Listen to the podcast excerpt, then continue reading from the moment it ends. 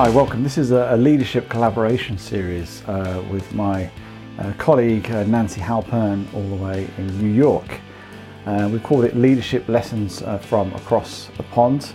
And uh, Nancy and I tackle key leadership challenges on a weekly basis via LinkedIn Live. these could be sort of current to the context we're in, and some will be sort of evergreen challenges. And we wanted to share our two very different perspectives on solving these leadership challenges. Do enjoy. Thank you. Hello, we are back again, me and my colleague Julian Roberts, to continue our series about the hybrid workplace. And we've chosen to divide this series into different sections, impact on all different parties. So today we're going to focus on the individual employee. But before diving into that, Julian, I just want to check in. How are you? I'm very well, Nancy. All the better for seeing yourself. Oh, you charmer, you. I know. I, I thought I'd charm you because you're hosting, you see. So you, you got yeah. go kind on me. I've seen right through that. And my friend, that has no impact. Okay, so Julian, let's play Nancy's favorite game.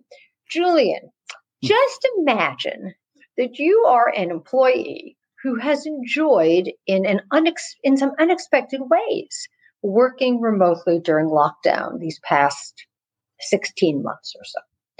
And now your company is expecting and announced that they are moving to a hybrid workplace for some period of time. What are your initial thoughts when you hear that?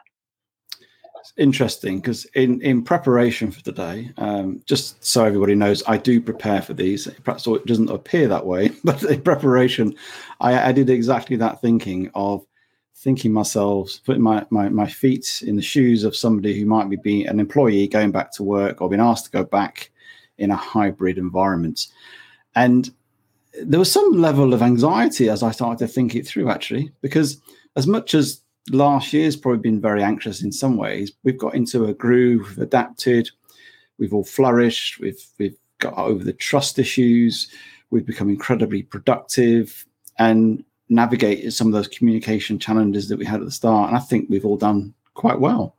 Um, and speaking to a lot of people who who sort of are employees, they've seen that. And I think hybrid, as much as it's now on the agenda. I think there's an anxiety about how that might play out. How my my my employee, uh, sorry, my employer work it? Will I be marginalised? Will I be excluded?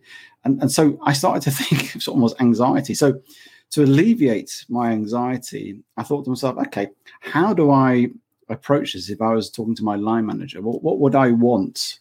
Actually, Julian, before Julian, before we get to getting rid of your anxiety can we stay with your anxiety for a little while longer? Oh, go on there. Go on there. Okay. Well, it, it occurred to me as you were speaking about this past year or so that what happened um, unknowingly was we built up new habits. Yeah. And it is so hard to create a new habit. I mean, think about things we think we should do or New Year's resolutions.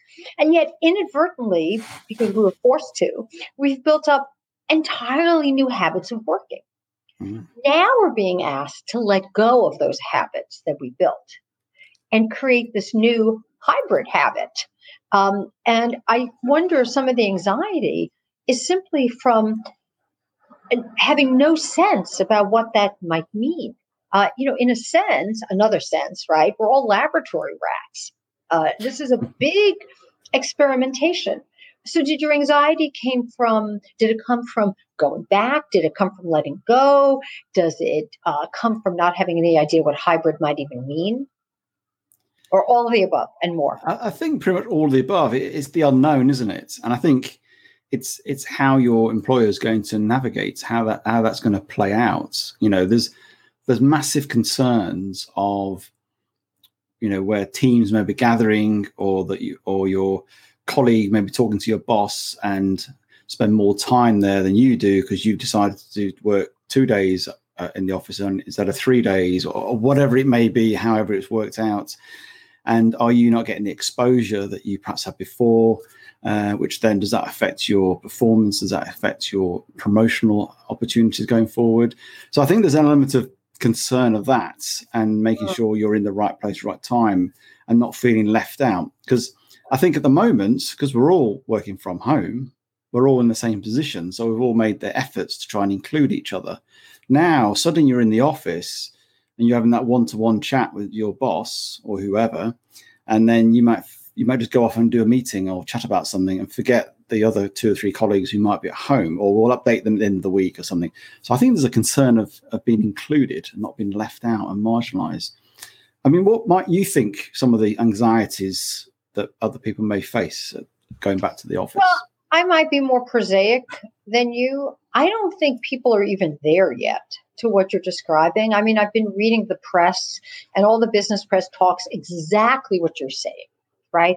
I think it's a little bit of forecasting. I, I think some of the anxiety is simply in, in, into making the tweaks to the daily life again mm. and not sure if you want to. You know, things like, do I really want to commute?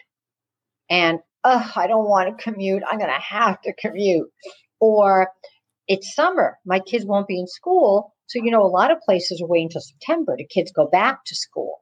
But how will my day look? You know, what am I going to lose? I think, mm. excuse me, I think right now it's more a sort of vague logistical. My life is changing again. And I'm not sure I wanted to, but I don't want it to. But a so I'm not sure people are yet putting themselves into the situation of hybrid um, being a thing they're in and mm. then hmm. seeing some of the consequences of it i still i think they're still waiting for their company to announce it and wondering if it will suit them or suit their schedule or not and i think some of that anxiety is mm. waiting and wondering how much agency they have and even influencing it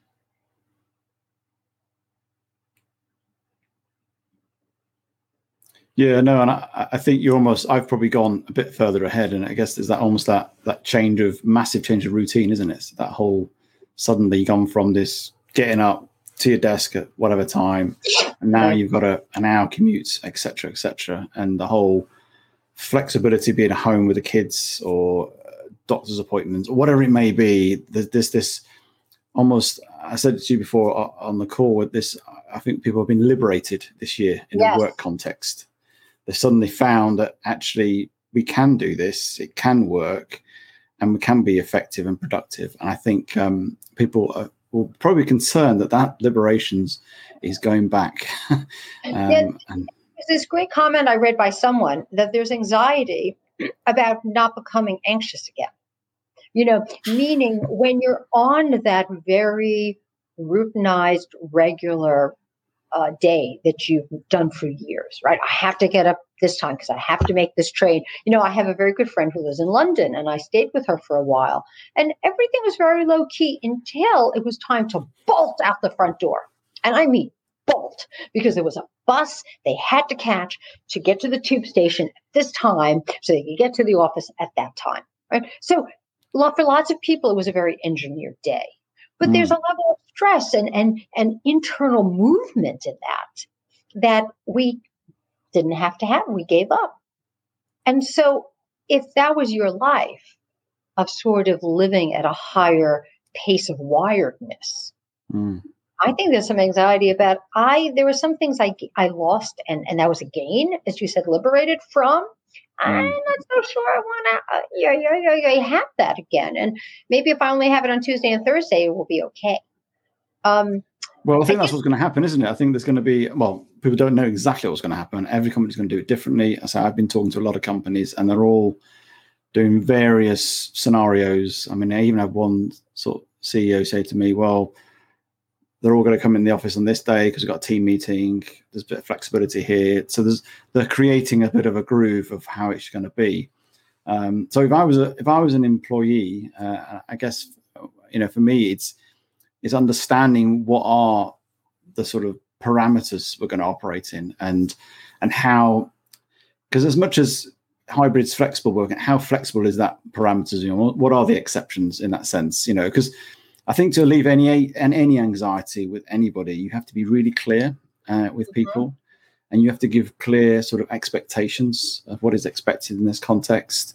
You know, define people's sort of working hours, uh, how we're going to measure performance, and how we're going to include people. And I think those whatever hybrid we go to, uh, organizations go to, they've got to be really clear. And I'm not just talking about policies, but managers need to be clear how they're going to run the team, involve other people, make sure people really uh, not only buy into it, but really contribute to that shape of how it's going to do, really. Because I think as much as you know, I feel like we're talking about leaders now, but it's it's trying to create that again that employee engagement in the whole process, isn't it? And trying to uh, make alleviate the concerns, anxieties, ensure that they will be continue to be effective, productive uh, as we go forward.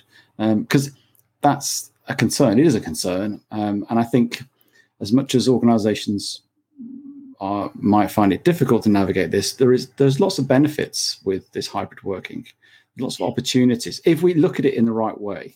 Right. Well, that that's a big if, you know, and I personally think if can be one of the saddest words because, mm. you know, but I if if I could uh, add some things from the employee point of view as well, I I would I would counsel folks that hybrid does not necessarily equal flexible. They might find it equals scheduled. And mm. so I don't want people going into it with the expectation that it means maximum flexibility for you.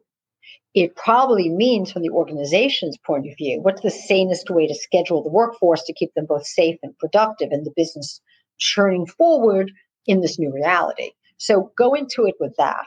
Um, I would also counsel to have some patience because this might be an interim solution.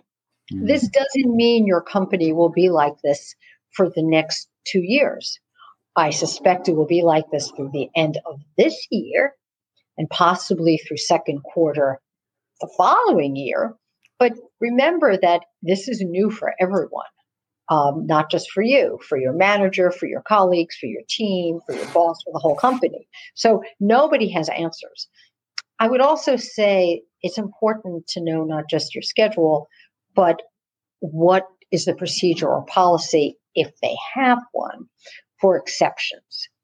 Because everyone feels their exception is worthy. But you have to put that in the context of the company trying to manage that for every employee.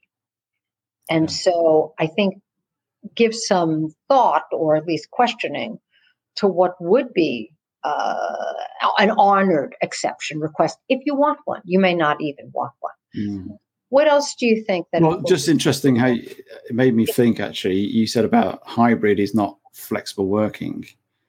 Not really. It is from the organization's point of view, but it may not be for the individual. Yeah, because because as you say, that hybrid maybe you need to be in two days a week, or you could choose. I mean, it's it all depends how they approach it, doesn't it? In terms of it could be a flexible approach. We need to have I don't know a certain amount of employees uh, covering I don't know client uh, interactions on these days, and we need to sort of choose how that works, how we operate it.